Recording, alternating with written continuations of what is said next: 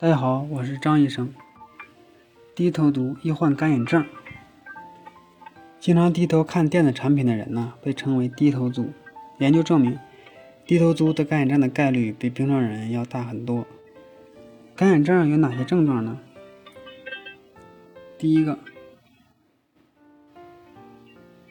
比如说以前打哈欠有眼泪从眼眶流出来，而现在打哈欠呢没有眼泪了，即使有，感觉也非常的少，只是稍微湿润一下眼眶。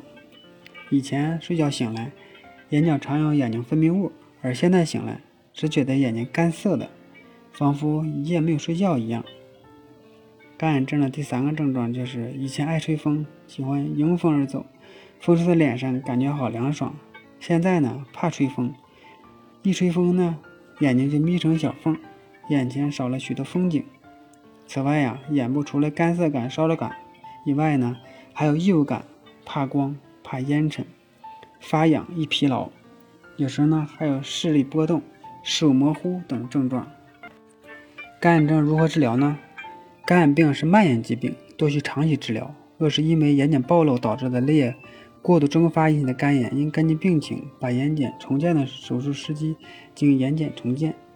局部治疗，消除诱因，避免长时间的使用电脑，少接触空调及烟尘。睑板腺功能障碍的人呢，应注意睑缘的清洁，必要时应用抗生素、泪液成分的替代治疗，用自体血清或人工泪液。严重者应尽量使用破案防腐剂的人工泪液，延长泪液在眼表的停留时间，可佩戴视防镜、硅胶眼镜等等，治疗角膜接触镜等等。其他的，避免使使用可以减少泪液分泌的药物，如降血压药、抗抑郁药、阿托品等等。有免疫因素的，可以加用免疫抑制剂或局部使用激素治疗。全身的治疗，主要是改善患者的营养状况，防止继发性感染。含有维生素 A 的丰富的食物，如牛奶、蛋白、胡萝卜、口服鱼肝油等等。